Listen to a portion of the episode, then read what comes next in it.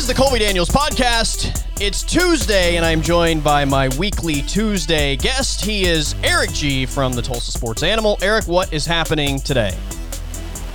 I am going through John Facenda audio today. I don't know if anybody is aware of this, okay? But John Facenda and Pete Rozelle are being given I think it's called like a radio television award. I don't have the exact award in front of me, by the NFL Hall of Fame. So today, if you tune into the show, you're going to hear lots of John Facenda audio because that's what Coach Jones wants today. So I'm in the middle of cutting all that up. And in the middle of cutting it up, I'm going to ask, is there anybody, I mean, whether you were, well, John Facenda died, I think, in the 80s. He died in the early 80s. But has there been anybody whose voice is more synonymous with the National Football League than his? And if you don't know who John Facenda is, I guess that answers the question. He's the guy you hear on all the old NFL film stuff. But right, whether it's Pat Summerall, Joe Buck, Harry Callis, Greg Gumbel, Phil Sims, okay, insert your jokes there. No. Who is the most synonymous NFL voice? Is it John Facenda, or is it a guy like Brad Sham who does the Dallas Cowboys play-by-play? That's a really interesting question. I would say that if you were going to create a poll, or if I were going to create a poll, Facenda would be on the list. I think Steve Sable would be on the list. Yes, definitely. And I might put John Madden on the list. I know he wasn't a play-by-play guy, but his voice, I think, is so unique that, and he became a massive star as far as the National Football League. I think, like, you hear John Madden's voice, you immediately know what's being talked about, or, like, I think those two things just correlate in a way that there's an instant reaction to it, as opposed to, like, maybe some other names where you're like, who is that? Like, you know what I mean? John, it's interesting that you bring up Madden. And Madden may be it. He may be just the brand most associated with the NFL, because right, his brand has long outlived his broadcasting career, which his broadcasting career stretched into a couple of decades, maybe 3 decades. I can't remember if he was still doing stuff in the early 2000s or not, but it was Madden and Summerall. And then was it Buck and Madden after that? I'm trying to remember who he partnered with on Fox.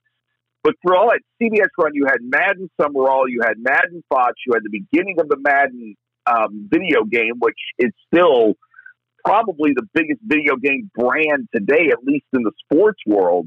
So, yeah, it might be John Madden. And that makes me wonder how many kids play that game know who John Madden is. Because his voice hasn't been on the video game for years. Do they know who that game is named after? Or right, is it just right, a brand of them? I probably just a brand. That's a great question. Something that, I think my demographic would take for granted, but I think you're probably right. I believe at the end he did he not do Monday Night Football with Al Michaels at the very end? Or am I mistaken? He may have. I'm trying to remember who was all doing Monday Night Football, but he may. Yeah, there was a rotating door for a few years. But that poor Monday Night Football. But I think he might. Yeah, I think him and Michaels may have done it while it was still on ABC. I'd have to go back and look. And I know that he was with Summerall at Fox for a period of time. I don't know if they ended the Fox run together or not, but I know that they were at Fox together for a period of time. I don't think they did, and I think now probably when we think about the big NFL game, don't we associate Aikman and Buck as kind of the kings of that? Have they become the number one broadcast team regardless of network? Like, when that game is featured, it's the biggest game of the week. Are they bigger than Nance and Romo? I think they are.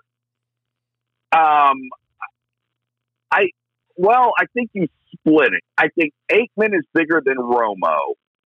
Nance is bigger than Buck.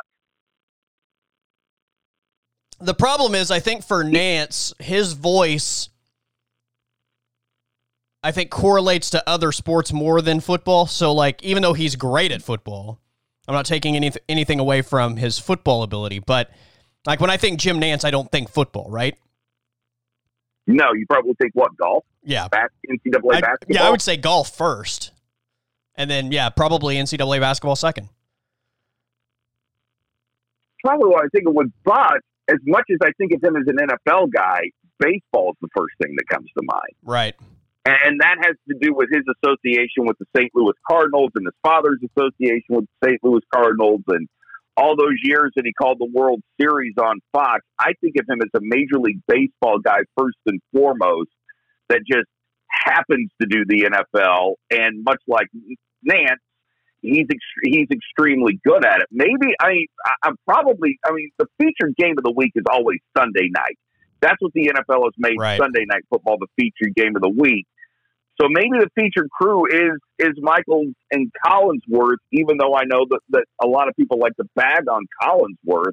The guy is still really good at what he does as far as being able to break things down. And you have to give it to him for not being afraid to have an opinion, because that's what we want out of our color commentators. We want them to be just as opinionated as our talk show hosts. And that guy doesn't hold anything back, whether you agree with him or disagree with him. Yeah, that's true. I think Al Michaels is probably the play-by-play voice that I most associate to the NFL. That's probably right, because I don't think of him with any other sports at this point in time. I mean, he has the "Do you believe in miracles?" call. That's, you know, one of the most historic calls in broadcast history. But yeah, I think he's a football guy and has been, I think, for like 2 decades, right? I mean, when you hear Al Michaels, yeah, you're not thinking Olympic coverage or anything like that. You're thinking NFL. You're thinking NFL, even though the call he will be most associated with comes from Olympic hockey, or in a lot of ways, sort of a pop culture, you know, bringing together nation type moment. Football is probably the first thing that comes front and center. In fact, I don't even know. I don't really remember him. I was too young to remember him and guys like Keith Jackson when they did baseball. Like Keith Jackson, he did baseball. He did other stuff for ABC. But when you think of him, yeah, it's college football. I mean, think of it. I literally had no idea that happened. Are you serious? Yeah, oh, yeah. Go back. I think he and Howard Cosell might have been on the call when Chambliss sipped one out in the American League Championship Series for the Yankees and the crowd stormed the field. I think they were on the call that night. Wow. Go back to YouTube and watch it. But yeah, he got so synonymous with college football that you forget he was on the first Monday Night Football broadcast before they solidified that booth with Cosell and Gifford and Don Meredith. So, yeah, he has this, like, long story career, but when you think about this guy who went to Washington State but is from the state of Georgia, you think of him saying the word Alabama or belly washer or whatever. Right. Calling the Rose Bowl, yeah. You think of this guy who has still just enough of this rich southern accent to call the Rose Bowl, and yet it's not out of place.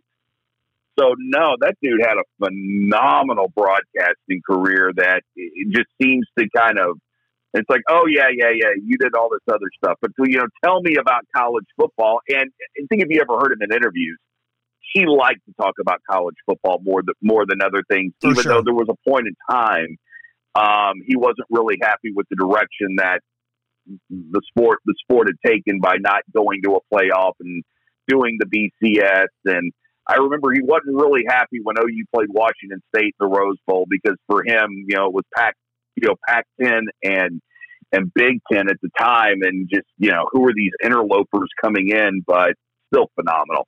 So you can't praise his broadcasting ability enough. Yeah. I mean, if you apply the same question that you asked at the top of this to college football, I think Keith Jackson is my answer. Yeah. I think most people would still answer that, even people who've never heard him before. Be like, Keith Jackson. You got to be Keith Jackson. Here's a question for you, and this is such a travesty to me, but do you know who the current Monday Night Football play-by-play guy is? Steve Levy. Correct. I didn't know if you'd know that or not. Who was the Monday night guy before him? Okay. Okay. Now, was Levy on with Booger McFarlane, or was it Joe Tessitore that was on with Booger McFarlane? It was Joe Tessitore. Okay. Good job. Two for two. I remember. Hey, thank you. Not bad.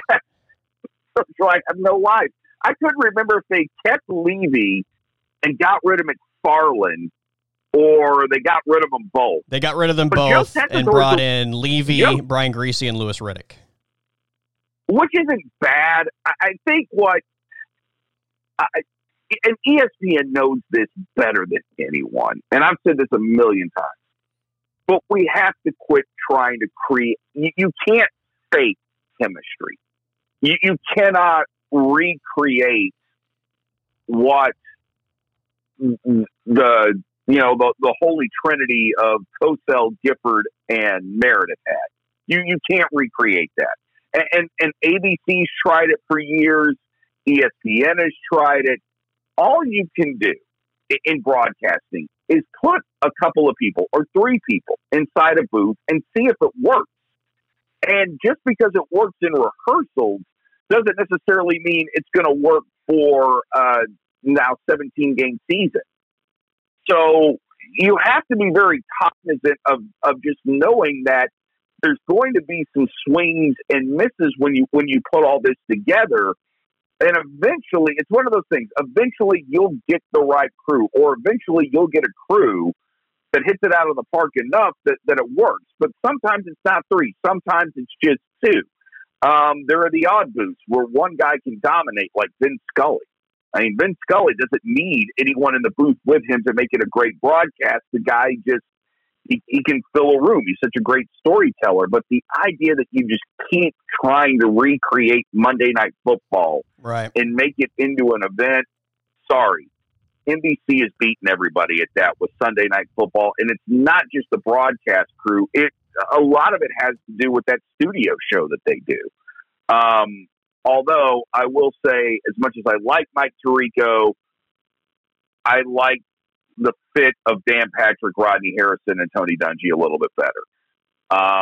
And even for as good as that is, sometimes Tony Dungy. Are you talking Sunday Night Football now? Sunday Night Football. Okay. Yeah. I mean, it was the whole package that made that thing good. The best show on television, Colby. The best show, period, bar none, regardless. Scripted, non-scripted, sitcom, drama, whatever, is the NBA on TNT.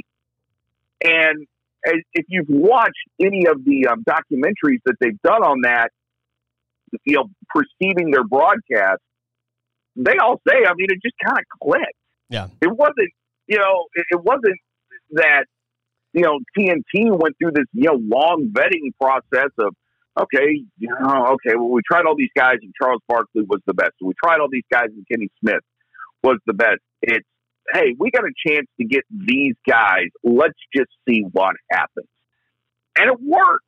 Yeah. It works because you've got a guy like Ernie Johnson who can balance everyone out, Charles Barkley who doesn't hold back. Kenny's got his personality, and he can be the mediator if he needs to be between Shaq and Barkley in there, when they get going at each other. And then you've got Shaq, who's just literally a larger than life personality. But when one of those guys leaves, even if they put Draymond Green in, who is going to be Draymond Green's going to be a phenomenal broadcaster when he gets these opportunities. It's not going to be the same. It's just not. And people are going to be disappointed because it's Draymond instead of one of the others. Right.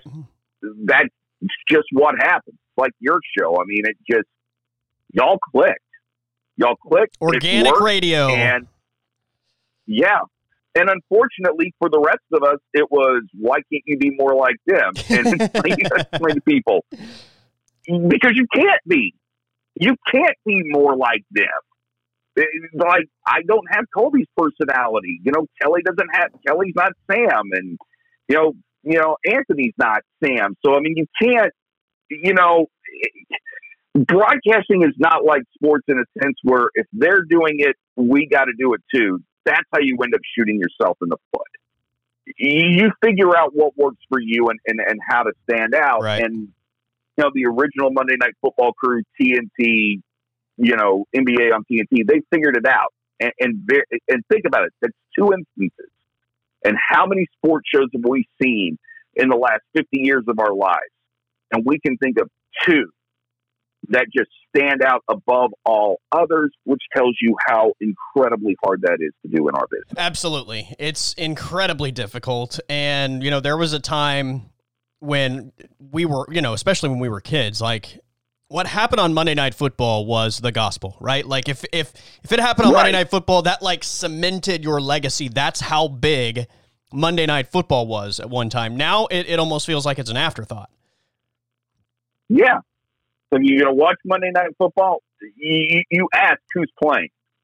Right, yeah, right. You ask who's playing because Sunday night was the big game. Monday night is, okay, well, what else is on Monday night? Okay, well, if you're into basketball season, I'm on to NBA by then. It's like, look, unless the Patriots are playing on Monday night or the Cowboys, I'm on to the NBA at that point in time. So, yeah, and I think Thursday night's a lot the same way. They wanted to make, NFL wanted to make Thursday night event. I don't know if there's such a thing as there's never too much football, but you have given viewers the opportunity to not. To tune out if they want. It's not miss television anymore. Right. Absolutely right. Now Thursday night, there's usually the Thursday night product's usually not that good because teams are coming off Sunday games and they haven't had that long to practice, and it just a lot of times it seems sloppy, and sometimes they're dogs. Sometimes they really are dog matchups, but. Yeah, I mean, what's funny is even though it's not can't miss TV, the ratings-wise, it still outperforms everything else that's on TV that night. Eric, I actually look forward more to Thursday Night Football than Monday Night Football. And look, I'm not going to pretend that Thursday Night Football has better matchups, but Monday Night Football isn't the premier matchup of the week. You may or may not have a great matchup on Monday night, and Thursday night's the beginning of the football week as opposed to being so overloaded with football by the time Monday Night Football rolls around. And if you get Jets-Lions, you've probably lost me unless I really have some fantasy football implications involved in it. Well, that's what everybody's banking on now on both those matchups on Thursday night and on Monday night is that you'll have fantasy implications. You'll watch instead of just look down at your phone and try and check box scores or more likely go to whatever app you've got your fantasy team on just to see how you're doing versus the guy you're playing that week, and they're just hoping that you'll be engrossed enough to watch it. One thing about Thursday night, though, there's been a lot of really good college matchups on Thursday night, and if I got my choice between NFL and college, I'll take college every time, and the main reason, not necessarily because I think college is, better than the NFL. I don't. I mean, it's like NBA versus college basketball to some extent, although college football is way better than college basketball. Normally, I'm going to talk about college football more, and I'm just more passionate about it. So if I get like an ACC matchup, let's say it's Miami-Syracuse, even though both teams may be mediocre, or it always seems like the ACC's on Thursday night, or, you've got BC taking on Va Tech, I may be more apt to check that out because I know that's probably what we're going to be talking about on Thursday. Now, if it's a good NFL matchup, like, if the Cardinals or the Browns or the Chiefs, the Cowboys, somebody local, is playing, then or the Dolphins or the Raiders. We can't ever go wrong with the Dolphins or the Raiders with us. Then yeah, then maybe the NFL gets my attention a little bit more. Yeah, no, I get that. Question for you: how much do you or did you, either way, spend time on Monday talking about a Monday night matchup on a show? Because I think for me, like a Monday is completely dedicated to what happened over the weekend. And I don't care if it's the best two teams in the NFL matching up. It could be Aaron Rodgers and Tom Brady on Monday Night Football. It's probably getting zero airtime for me on a Monday compared to everything that has gone on over the last 48 hours in the football world that deserves attention. Next to none. Next to none. And just when you come back on Monday, especially if OU's lost or OSU has played a tight game that they were supposed to win and came up on the short end of the stick, those things are more important to our listeners than any Monday night football matchup. No matter right. and no matter what happened on Sunday in the NFL, it's never as big as what happens on college football that weekend in this state. So no, I spent very little time talking about it. And even on Tuesdays, I don't remember breaking. I say, all right, I'll pull back the curtain a little bit. I remember my first co-host getting very irate at me because I didn't watch the Cowboys and somebody play that night.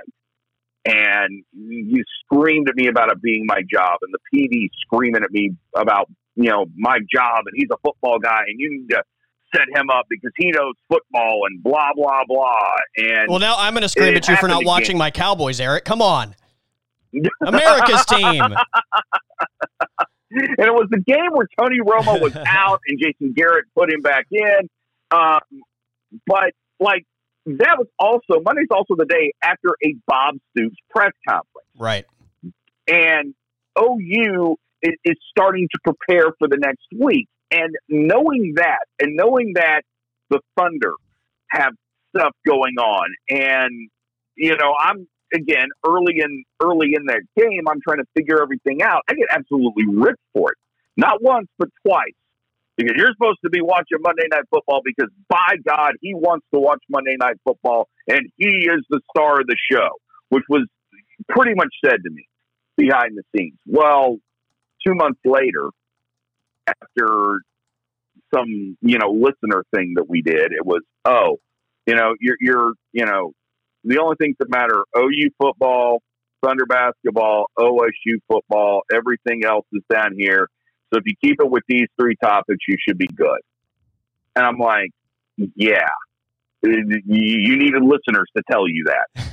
I mean, I'm not trying to be a jerk, but you're in Oklahoma. It's college, OU football is king. And you've got this basketball team at the time who was going to the playoffs, had already played for an NBA championship. There's still kind of a fever pitch about them. Who gives a damn about whether or not Tony Romo was yanked in and out of a game? That is what we're supposed to be talking about, and you wait, and I get reamed. So sorry, had to vent there. Sorry. Not looking now for a shot of whiskey to ease the pain. No, I think that's an interesting point because you brought up the press conference. I think between on a Monday, especially in Oklahoma, and look, NFL markets are completely different, but in Oklahoma, we're not an NFL market. A Monday to me is completely dedicated to what happened with the college football teams over the weekend, what was said in the press conference.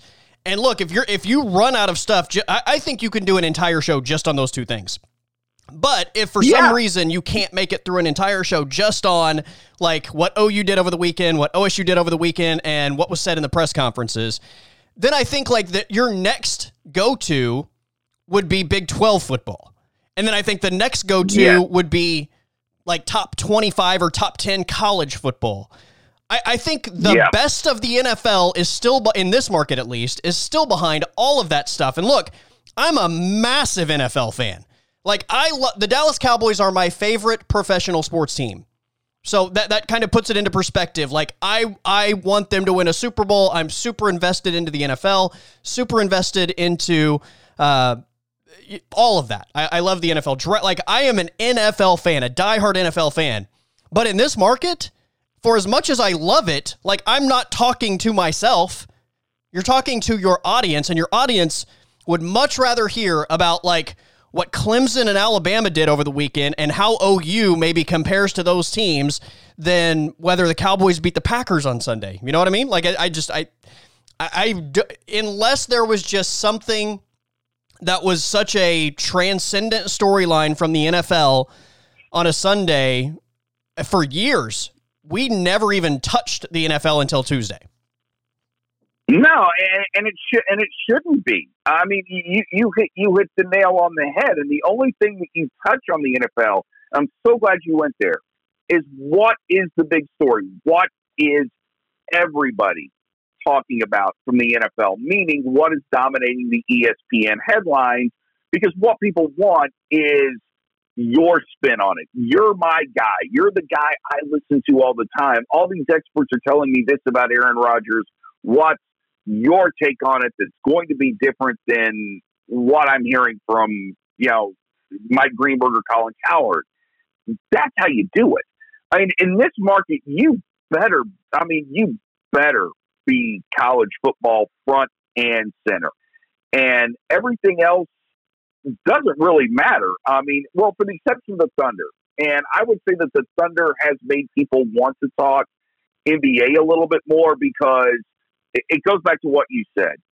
What moves are other teams making, and how does that affect what Sam Presti and the Thunder are going to do? That's always going to be a big enough topic you can talk about. Like right now, the angle for me in the NBA playoffs is whether or not Sam Presti deserves a ring from either the Clippers or the Suns, because he supplied both of them with enough talent that he deserves to be considered one of the masterminds of their championship season.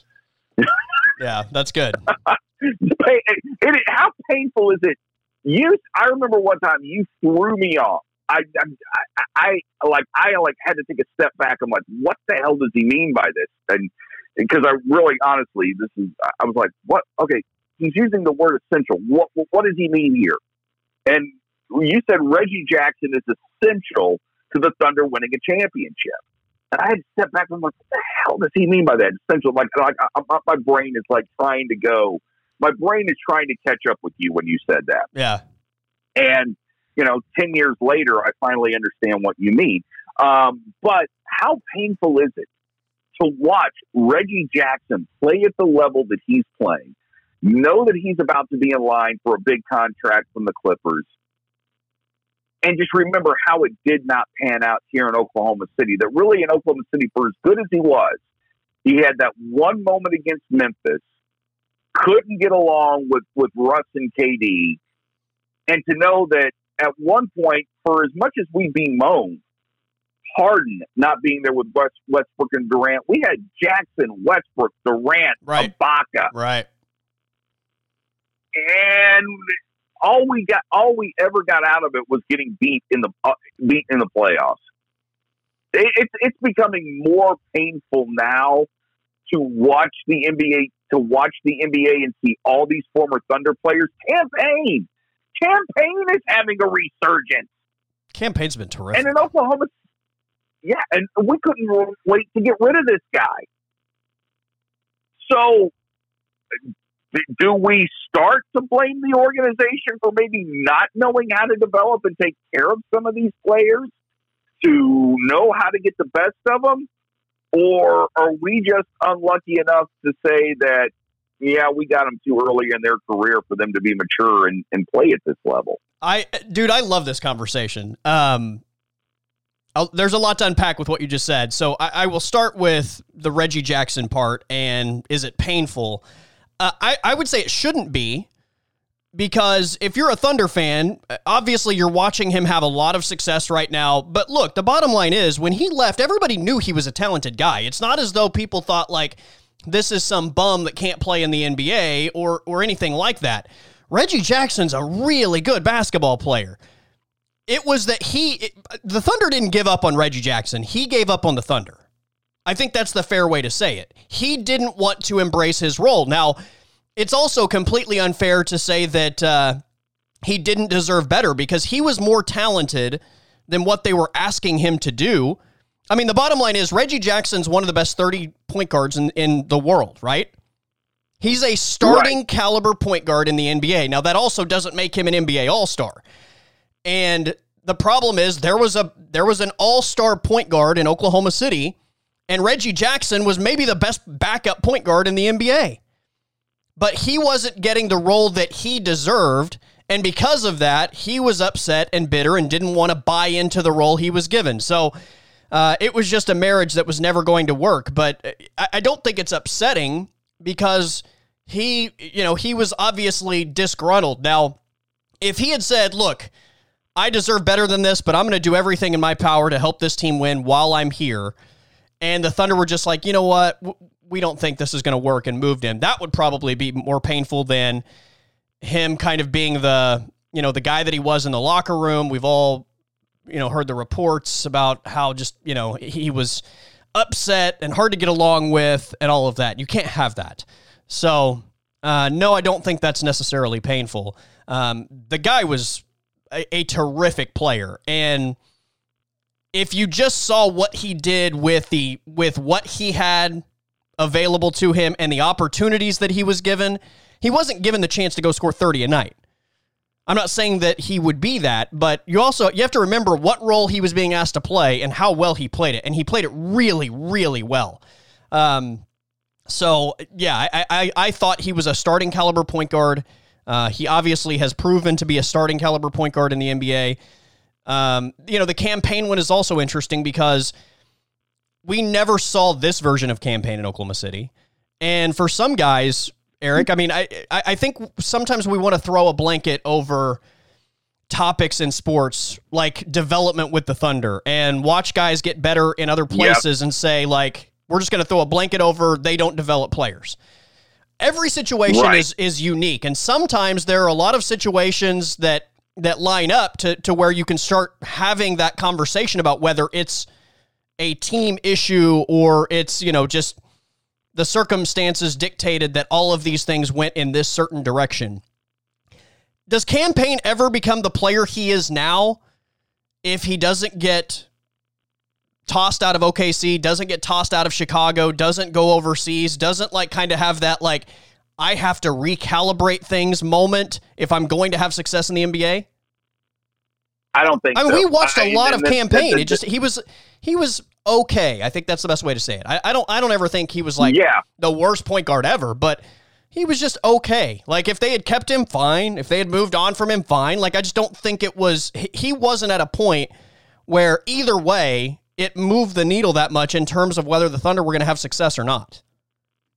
He's that guy that had to have that fall to understand what an opportunity that he blew, that he did not do enough to maintain that opportunity in the NBA. And Monty Williams, here's where you got to give Monty Williams a lot of credit. Monty Williams tried to get through to him in Oklahoma City. It's like, hey, you want to be good, start being Russell Westbrook into the gym every day. And don't just show up. Don't just come in here and drink coffee or, listen to music or whatever. Beat Russell Westbrook into the gym and start your workout. And I the story kind of goes so much that maybe that didn't really resonate with campaign and having to go to Europe and then Monty seeing whatever he saw in him, either athletically or as a person, called him and said, hey, I think, you want to come help us out through the stretch run. And he took it and ran with it. Right. So give campaign all the credit in the world. And for Reggie Jackson, rejecting the Thunder, you put it on him, but I also kind of put it on Russ and Kevin. Because at some point, you guys are the leaders of that team. You're the ones that everyone looks to. And I think Perk might have even... Was Perk still with the team at the time? Yes. Because so Perk was. Those three guys, and definitely Perk, because people listen to Perk. I mean, you're better off in life if you just do. I kind of put it on them for not just grabbing him one day and saying, come here. This is how things go. Do you deserve better? Yes. Should you be a starting point guard in the NBA? Absolutely. But if you embrace your role here and just work with us, we got a chance to get a ring. And if you get that ring, okay, if you get the ring, there's going to be some organization that sees how you played and helped us win this championship, and they're going to think you can bring a little bit of that to them, and they're going to want you to start, and they're going to want to pay you a max contract out of it. I mean, that ring will do wonders for your career that pouting and moaning won't. And even if it isn't the end-all, be-all, people get fooled by that ring. People see that ring and then just all of a sudden assume guys and coaches and organizations are better than what they are, or whatever they're doing can be brought and transcended here. Reggie Jackson would have been a much better place than he stayed, or had just gone to the finals. Even if they'd lost to LeBron, people would have had the narrative of, okay, well, Kevin Durant just can't beat LeBron James. Man, Reggie Jackson balled his ass off throughout the playoffs. That guy ought to be starting. And then you go to the Thunder and try and pry him away. But they did not do that. And I kind of, they're as much to blame as anyone else, because a GM can tell you that. Scott Brooks can tell you that. But when it's your peers or somebody that you respect, when the words are coming from them, generally it has a much different tone to it. And generally it sinks in. It either does one of two things. It either sinks in a little bit more and you go, okay, I got to be better. Or you just get pissed off. You get pissed off and you say, well, who the hell are you to tell me this? I'm just as good as you are. You don't have any right to be talking to me this way. But there's a lot to unpack there, because when he left, it was goodbye and good riddance. Yeah. I mean, that was the tone from Kevin and Russ. Yeah. They were glad he was gone. And I don't think they realized at the time maybe how much that hurt. And But if your superstars can't get along with him, then it has to happen. That's the thing. Yeah, no, you're absolutely right.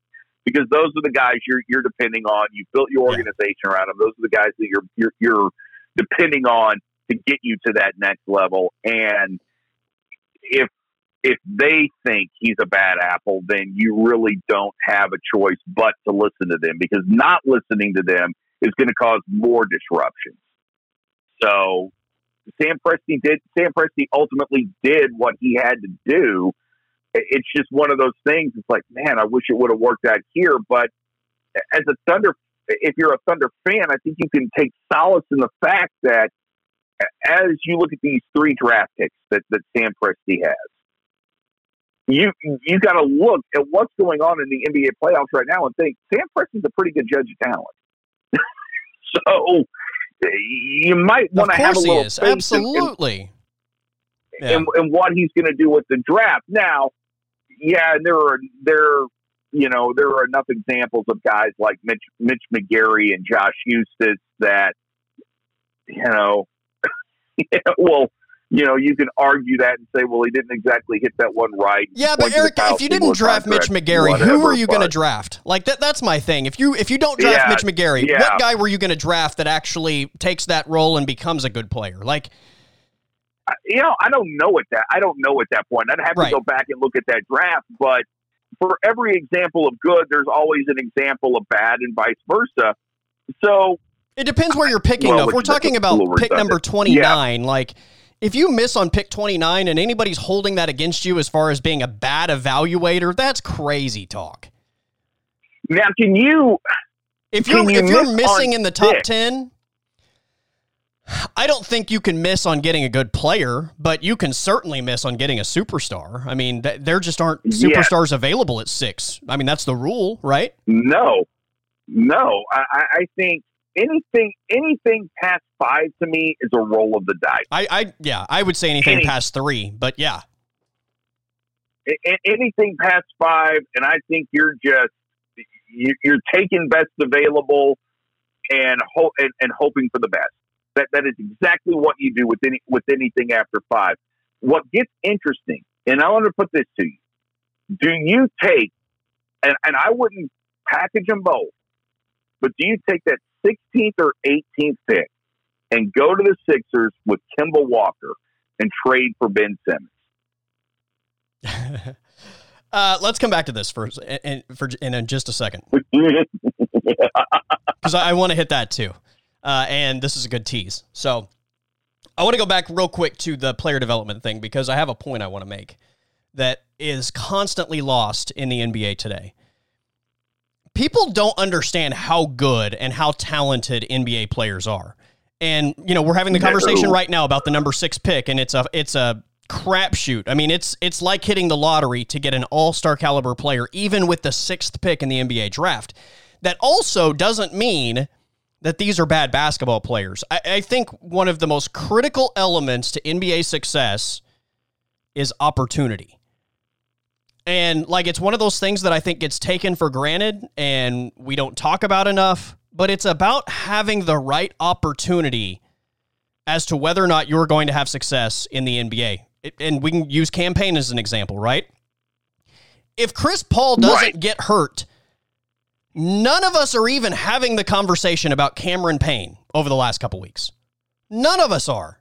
He got the right opportunity at the right time with the right group of guys around him to have success, and he shined. That doesn't necessarily mean that all guys are going to shine in that situation either, but the key word is opportunity. Once again, and Sam Presti obviously is shown to be a terrific talent evaluator. Let's use Domas Sabonis as another example. Obviously, Presti saw the talent. He saw the player that was there. Unfortunately, when he got to Oklahoma City, he was paired with Steven Adams. You can't play, in today's NBA, you can't play Sabonis and Adams together. It's not possible. So your option to have your best 5 players on the floor is to bury Sabonis in the corner and make him a three-point shooter while Steven Adams is your paint guy. Again, that wasn't a good role for Sabonis, but to keep your 5 best players on the floor, that's what you had to do. You ship him off, he has the right opportunity to play the right role, and the guy's an NBA All-Star. He's like 20-12 every single night. Victor Oladipo is another great example. Presti saw the talent level, saw that this is a good player. In Oklahoma City, he was never going to reach his potential because he plays the same role as Russell Westbrook. You move him, all of a sudden he's playing with the ball in his hands the majority of the time. He becomes an NBA All-Star. The key to NBA success is opportunity. You have to be in the right spot, asked to do the right thing with the right supporting cast. I mean, there's a bunch of elements to that opportunity word, but opportunity is the key word to anybody in the NBA getting in the right position to succeed. No, that is absolutely correct. And I was trying to think of somebody else you could kind of add to that situation, but I think the big thing is for a guy like Victor Oladipo, you gave him an opportunity to go shine in Indiana, and it worked out great. Unfortunately, he got sent to Houston.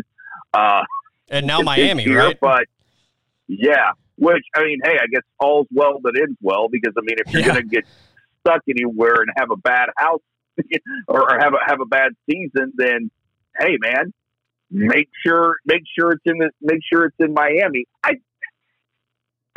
Sam Presti has done a really good job of maneuvering talent, and I think kind of with Serge Ibaka, I don't think he was ever going to reach his potential here in Oklahoma City, or he had tapped out in Oklahoma City is probably a better way. Yeah, is probably a better way to put it. He had kind of tapped out, getting that change of scenery, getting the opportunity to go to Toronto after being traded to Orlando, and now unfortunately he's not. I think he's injured. He's not playing at all. For the Clippers now, but certainly Presti does right by his guys. I think it would have been interesting. I kind of come back to one thing is what would the team have looked like had he decided to trade Russell Westbrook at some point while Kevin Durant was still with the team? either before or after James Harden was traded, and put Reggie Jackson in that point guard role, or went out and tried to get somebody like a Chris Paul, because I think you could have gotten great. You obviously could have gotten great value for Russell Westbrook. Right. But would Kevin Durant have thrived more without a Russell Westbrook next to him and playing a little bit more traditional style, playing against maybe a more traditional type point guard with a really good two alongside him to kind of take the heat off, so you know he's not the only scoring option there on the floor. And that was one of Oklahoma City's big problems when you think about the Durant-Westbrook era, is when you inserted a guy like Steven Adams. You had Steven Adams, Serge Ibaka, Russell Westbrook, Kevin Durant, and Andre Robertson as your starting five.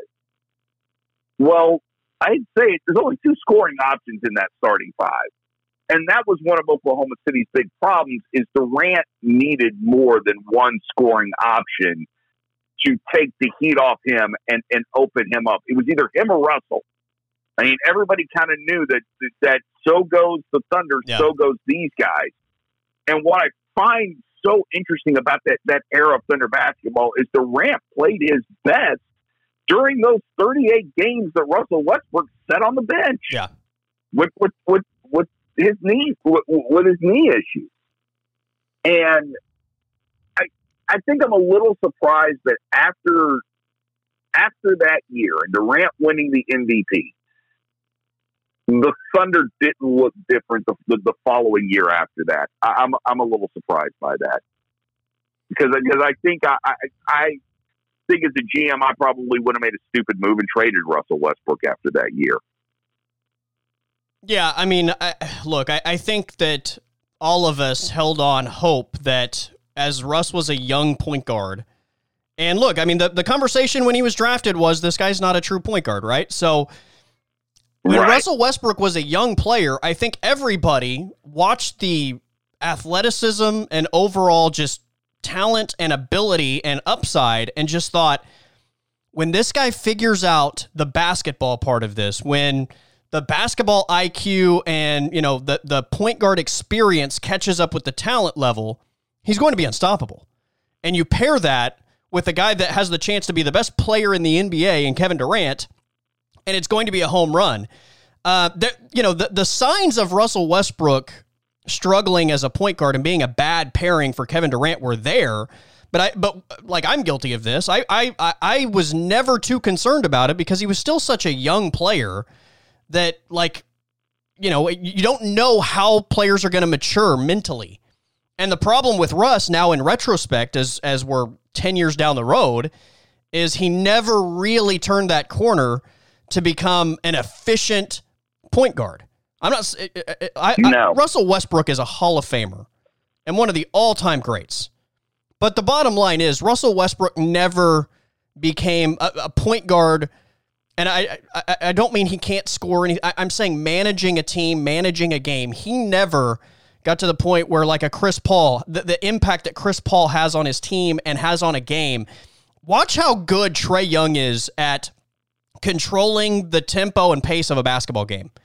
He's exceptional at it. Gosh. Russell Westbrook has never had that because Russell Westbrook has one speed. And look, that one speed is good to win a lot of games. But he never developed into the guy that you kind of needed him to be. And that's okay. That doesn't have to be a bad thing, but the pairing was never going to be good if you never got the right guy controlling the basketball and making efficient basketball decisions. And again, he was a young player. So to say that it was never going to happen is also not fair because you don't know. You got to let him have time and experience to see if he turns that corner.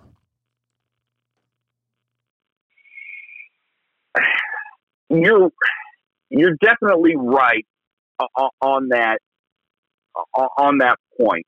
But my question is when did the Thunder realize he wasn't going to turn the corner? Because there had to be some point early on you had to realize this is who he is, okay? And with him being who he is, Is this going to help us win a championship? And going back to your point about Trae Young, here's the thing I noticed about Trae Young. The dude scores a ton of points like Russell Westbrook. However, he's their best shooter on the team.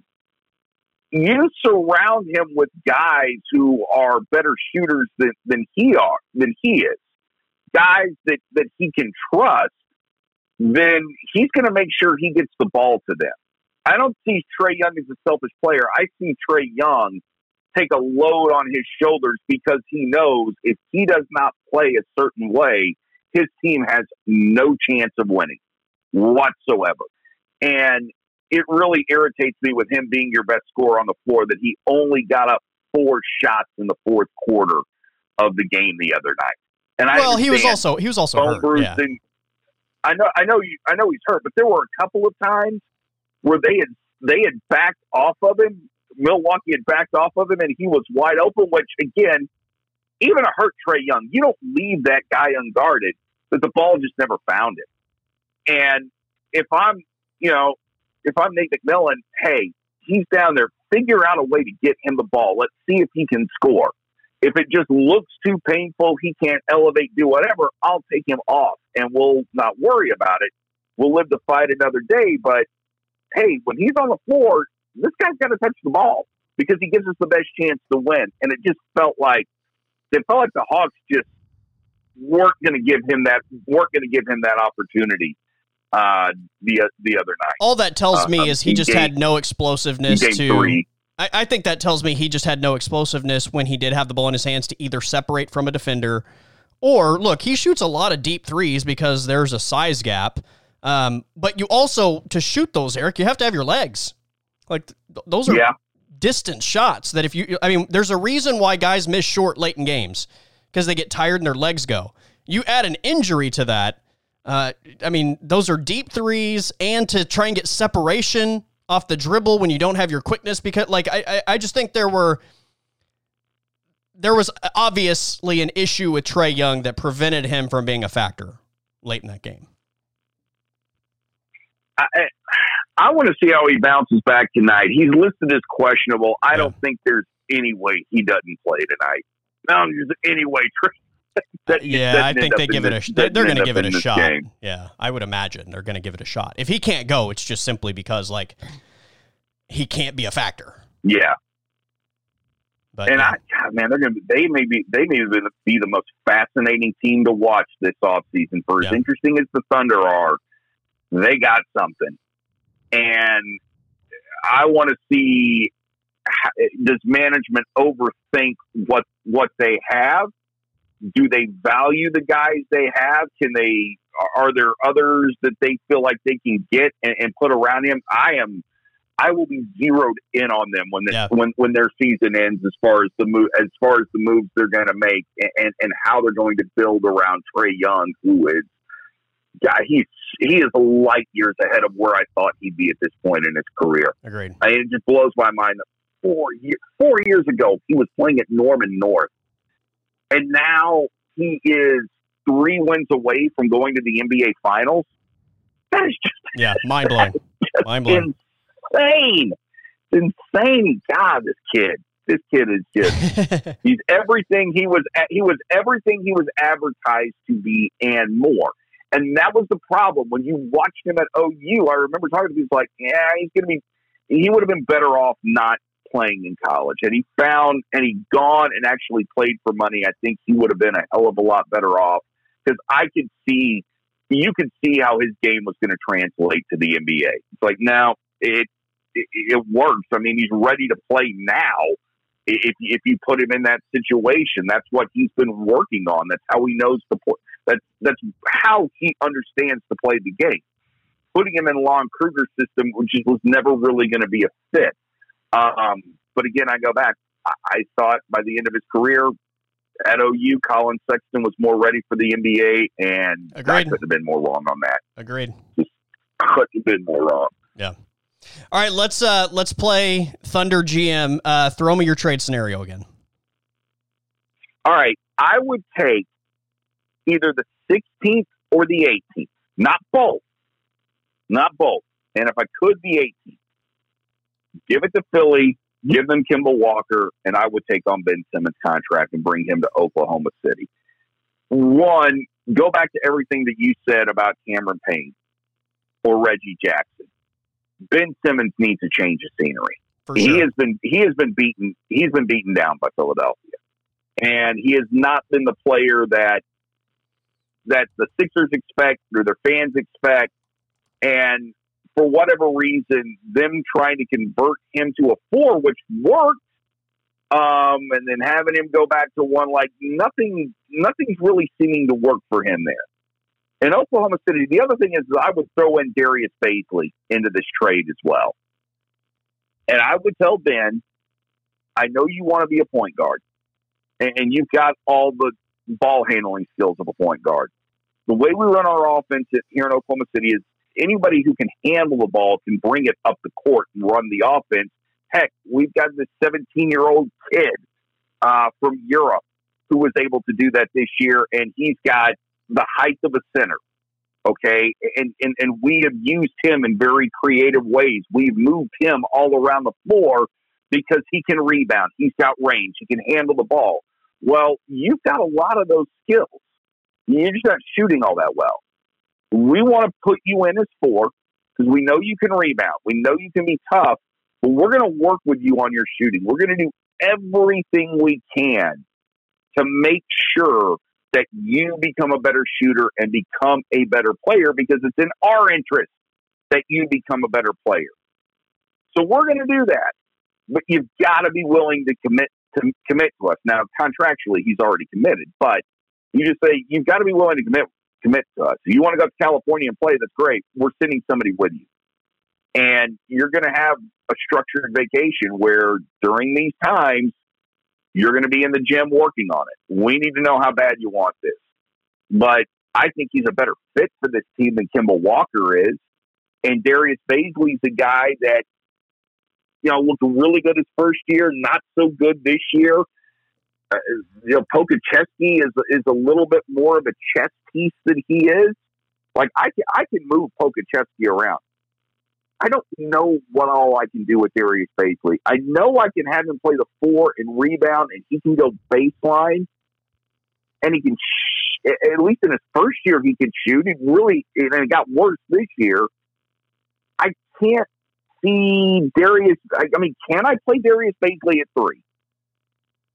Can I play him any more places than the 4 right now? If you're the Oklahoma City Thunder, where else can you move this guy for him to be successful? Yeah, the problem with that is right now having to defend that position in the NBA, when you look at on any given night, you're defending, Durant or LeBron or Kawhi or Jason Tatum or Chris Middleton or Jimmy Butler or Brandon Ingram. It's a difficult thing. I still like the versatility from Baisley. I still think he's a young player. I have a really hard time taking anything that happened this past season into account as far as how I'm going to project any of these guys down the line. I think there were just so many elements as far as this season, the disruption of COVID, the complete tank mode the Thunder went into down the stretch. I don't know. I have a really hard time saying anybody can or can't do anything based on what happened in the 2020 NBA season.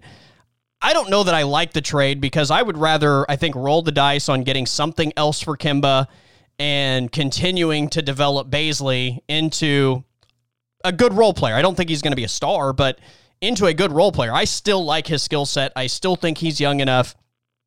Ben Simmons, to me, he's a good player. I think there's this idea that all of a sudden he's trash. He's a really good player. The problem is I think people think he's so good that he should, and probably his paycheck demands that he's the first or second best player on a good team. That's not true. The bottom line is Ben Simmons is Draymond Green, not Steph Curry. Ben Simmons needs to be...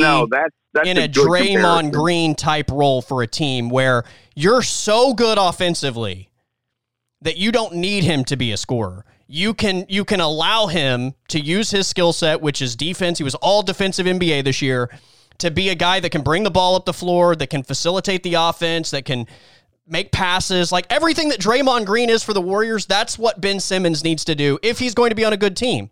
Can Ben Simmons be the best player on a bad team? Sure he can. But if you want him to contribute to a championship team, you have to have as much offensive firepower around him as the Warriors had around Draymond Green. He's not a centerpiece because in today's NBA, Eric, every single night I watch the playoffs, somebody's scoring 40 points a night. That used to be a big deal. It's not anymore. The game is so offensive-centric that having one of your five players on the floor that is literally not a threat offensively is a killer. And now you factor in the fact that he makes like 30% of your payroll. You can't do that. He's got to be your like number four player. He's got to be your fourth best player if you're going to win a championship. So he just, in today's offensive game, if Ben Simmons is your first or second best player, I just don't think it's possible. And your first or second best players have to be such great shooters that you can spread the floor enough that his lack of offensive ability isn't just going to kill the entire thing. I don't think if he came to Oklahoma City, he would be the second best player. At least I don't think so. I think it'd be Shea, Dort. I think Simmons would probably be your third best player. I mean, granted, there's not a ton of talent on that team right now. It's just, it's an interesting hodgepodge. The other thing is, all right, have we thought about how Kimba could actually work here in Oklahoma City, or are we just too convinced that he's too ball dominant to make it work with Shea, and it's going to look too much like Durant and Westbrook when he's on the court, and he won't be getting the ball to Shea? Because I thought Shea thrived when the Thunder had him at 3 and Dort at 2, and Paul was able to play the 1. But again, Chris Paul, Kemba Walker, very different players, and right. Chris Paul knew how to get people in position. Can Kemba Walker do that? Can Kemba Walker be that kind of guy, or is it just in his nature to be, kind of Russell Westbrook and not as athletic? Yeah, I mean, look, I'm not going to say Kemba Walker can't do that, but everything we've seen from him in his entire NBA career would suggest otherwise. He's a score-first point guard. That's what he is, and there's no shame in being that. But like when you're talking about the construction of a team, a score-first point guard means that the ball's not in Shea's hands as much. So you have to decide if that's a recipe to win or not.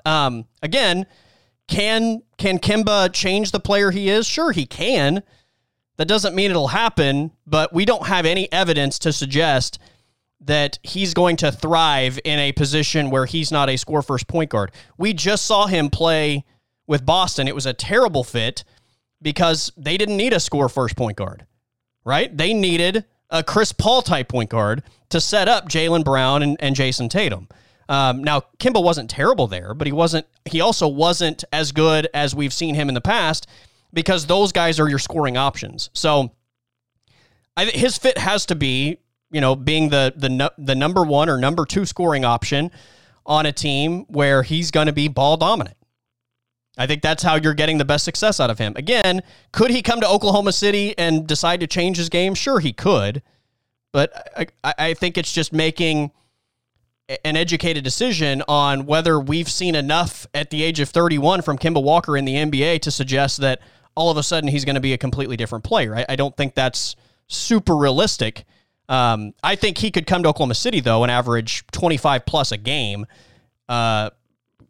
make his value go through the roof, and then go somewhere like the Lakers who need a score first point guard, go somewhere like Philly who needs a score first point guard. Somebody like that has the right pieces in place, and they're missing that guy that's going to have the basketball in his hands and is such a scoring threat that it opens the door for your front court players that are obviously super skilled. In LA, it's Anthony Davis and LeBron James. In Philly, it's Embiid and Tobias Harris. The one thing that scares me to death about trading with like the Lakers, I don't know what do you get in return from the Lakers?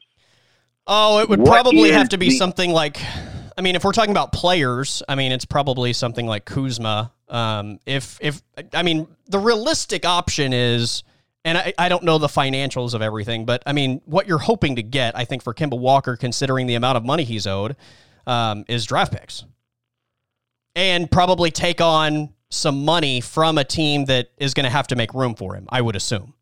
So, you know, that's the other thing that I think people forget. When you're making these moves, sometimes you're just simply taking on a player because you got to make the money work. So with Kemba Walker being owed, what, $36 million, I think, this year, and then $37 next year, wherever you send him, unless it's one of the, you know, bottom 4 or 5 teams in the NBA that just have to hit the salary basement, you're talking about probably having to get a bad contract in return, but what you're hoping for is just draft picks along with that.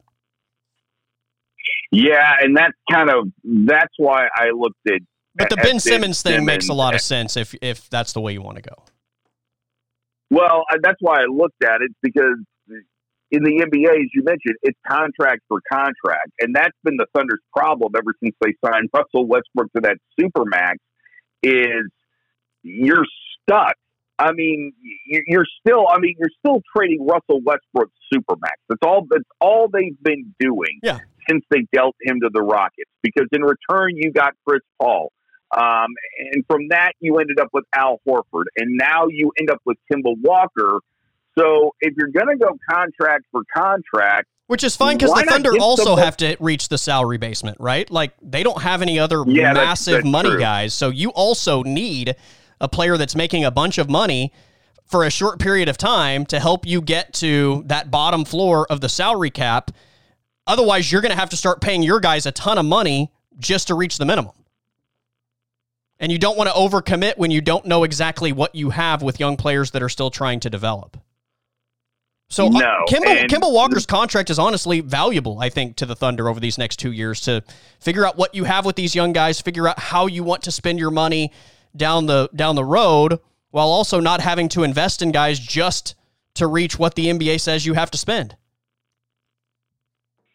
And for Presti, I don't know, how sold are you that he's going to use any of these picks to actually pick versus he's going to use them to deal? Well, the goal 100% is to deal. Like, that's the only goal.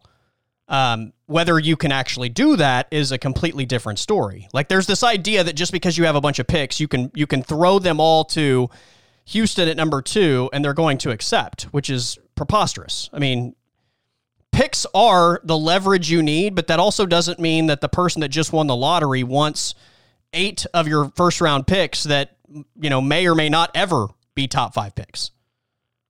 Yeah. Aaron Davis put this to me last week this way, because we were kind of going back and forth on what this is like. In the landscape of the NBA, you have to have a superstar, right? You have to have a superstar to build around, and that's the foundation piece. You get like that Kevin Durant, and then you start adding pieces around.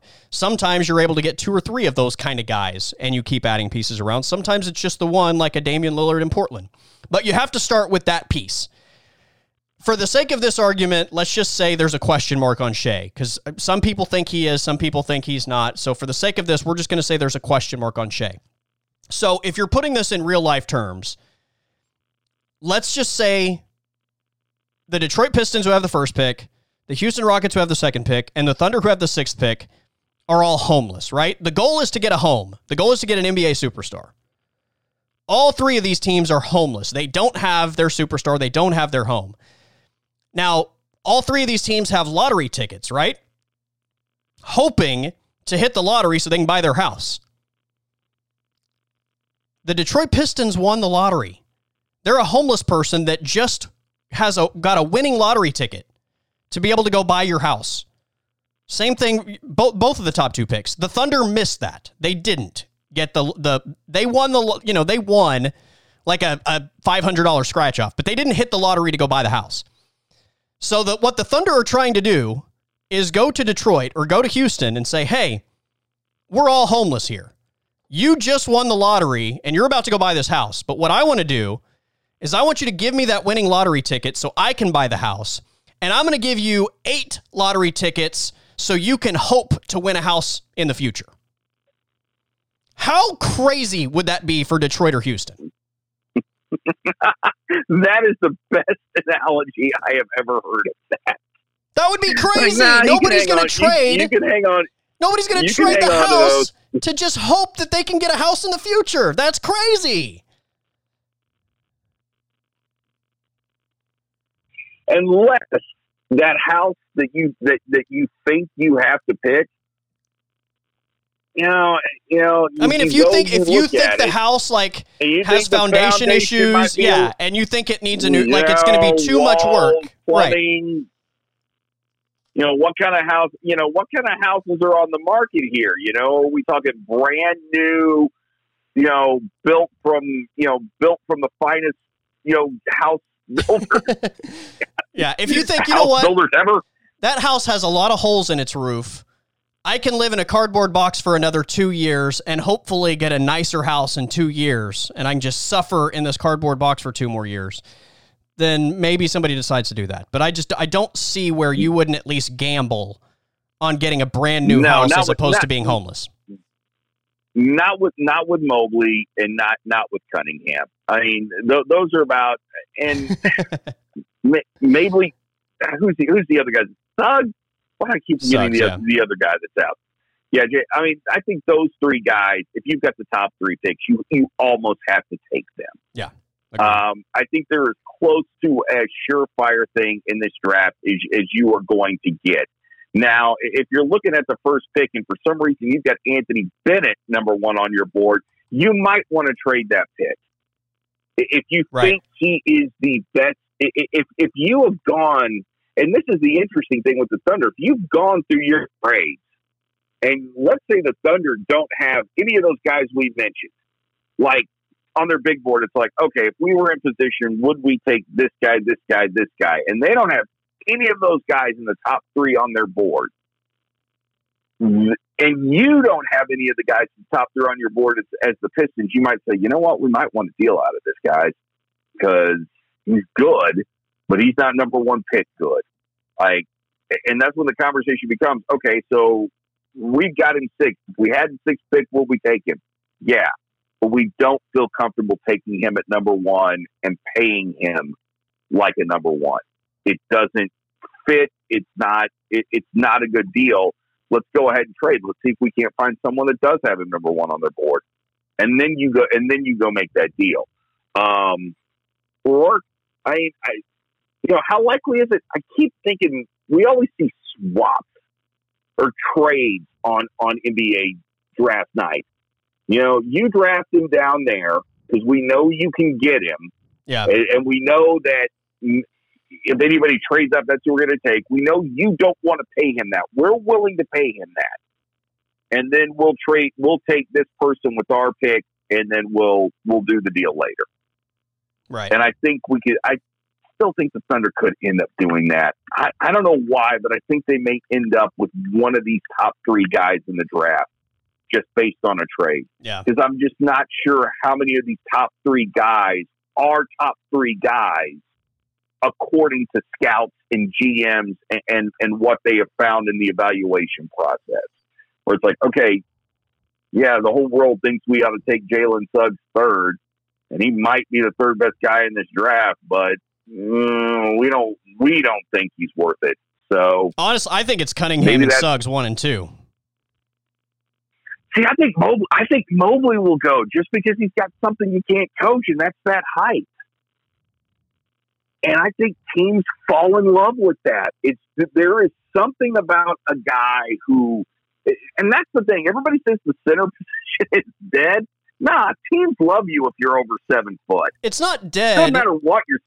Yeah, it's not dead, Eric. But like, if you're a team that needs everything, I think you have to find the guy that's going to dominate the basketball first. And look at the entire NBA. Everybody has centers that, I mean, sure, there are the Anthony Davises and there are the Joel Embiids that, like, coming in are just, you know, so different than everybody else that you roll the dice there. But there are so many 7-footers that teams have picked up for next to nothing or late draft picks that I just think the value at the top of the draft for a guy that dominates the basketball versus a guy that doesn't dominate the basketball is it's a drastic difference. No, I think you're right. I think you're right about that, but I do think there are teams that just, they fall in love with size. Yeah. Regardless of that skill set. And they're like, man, you can't coach that. And we'll just go ahead and take him. We'll just go ahead and take him. And then we'll hope for the best. We'll hope for the best out of that. Yeah. What is the Evan Mobley comp for you?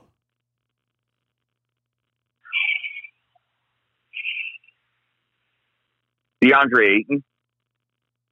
Really? Okay. I don't know how good he is, really.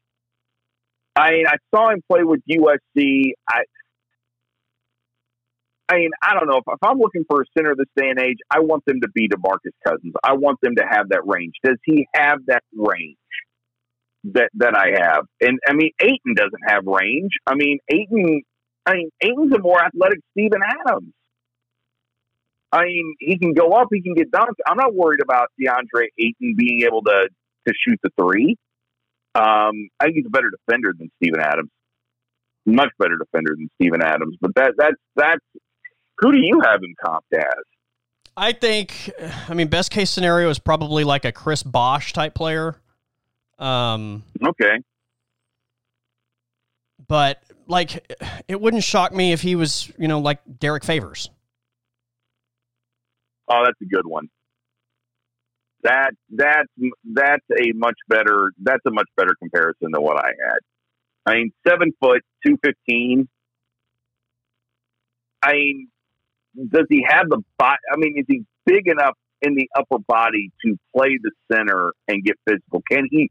Here's my question: if you got him at forward, is he good enough to guard guys like Anthony Davis when he has to? Not in year one or two. I mean, he's, you know, again, there's a massive difference between being a grown man and a 19-year-old that is, you know, still needs to grow into your body. So, you know, DeAndre Ayton was, how many times did we see Ayton get kind of bullied by Steven Adams that first year or two?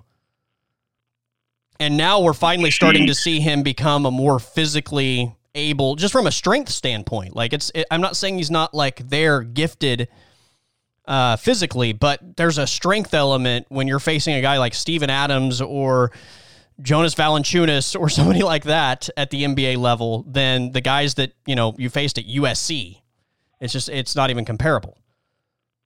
So I love Evan Mobley in if you have the third or fourth pick, but I can't imagine taking Evan Mobley over either Cunningham or Suggs, who are going to dominate the basketball. And I think they're kind of different players. So it depends what you need a little bit, but I feel like both of those guys look like they have all-star potential as ball dominant point guards in different ways. Cause I think Cade is, he can facilitate, but he's more of that, like, he's your guy. He's going to go get you buckets and do all the things you need. Jalen Suggs to me is probably, even though he's extremely talented and probably underrated as far as like athleticism, I think he is such a gifted point guard in the same ways that Chris Paul is to a degree. I think he just has terrific court vision, controls the pace of the game in a really great way. I think he's one of those guys that probably, even if he doesn't get you 25, he makes the guys around him better. So those guys to me are just easily 1 and 2 if it's me. I don't disagree with you. I have a hard time seeing a 7-footer slip past two, and that's just because of everything I said. And I don't want to get redundant on it.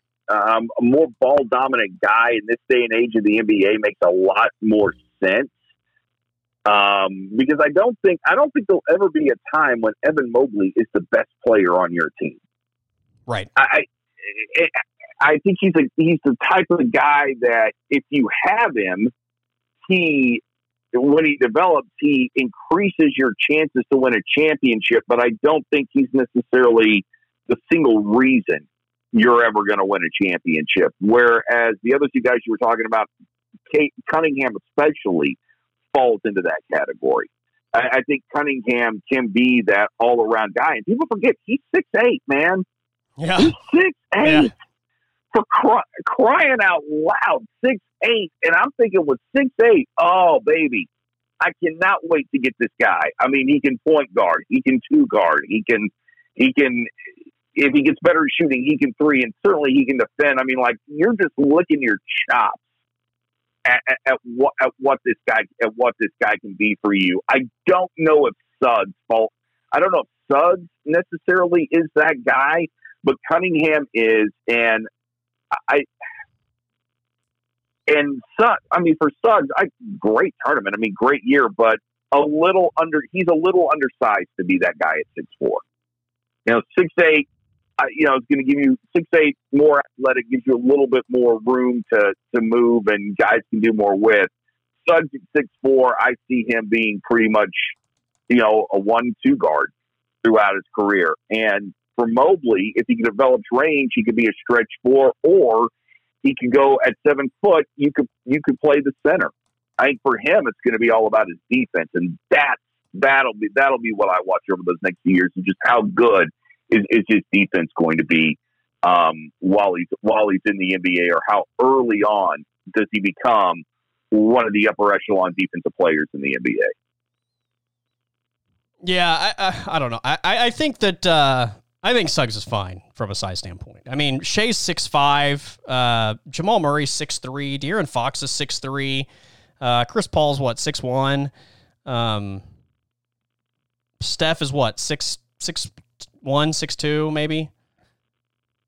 Yeah, Lillard's not big. Like I don't think that's an issue for. I think Suggs is fine. Lillard's 6'2", Trey's 5'10". I've stood next to him. I don't care what it says. I've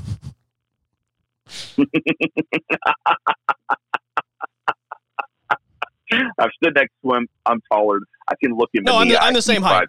Which, you know what? Maybe if Trey Young is 6 foot, then I'm 6 foot. That's the way I'm going to put it. Okay, there you go. Yeah, I knew Kyler Murray wasn't any 5'10". It's like, I looked that guy in the eye in a scrum. Now, come on now. Right. Come on. Let's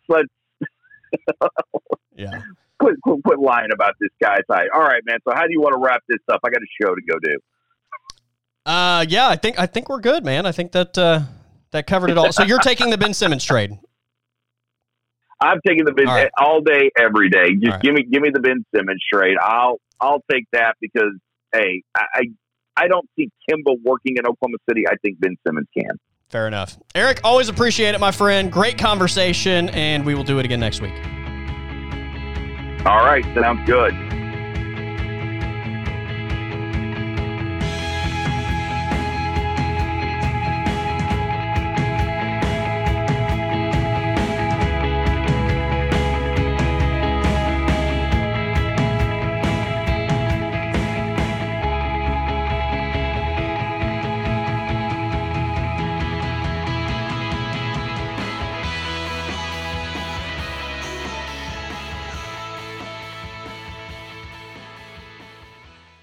The podcast is over.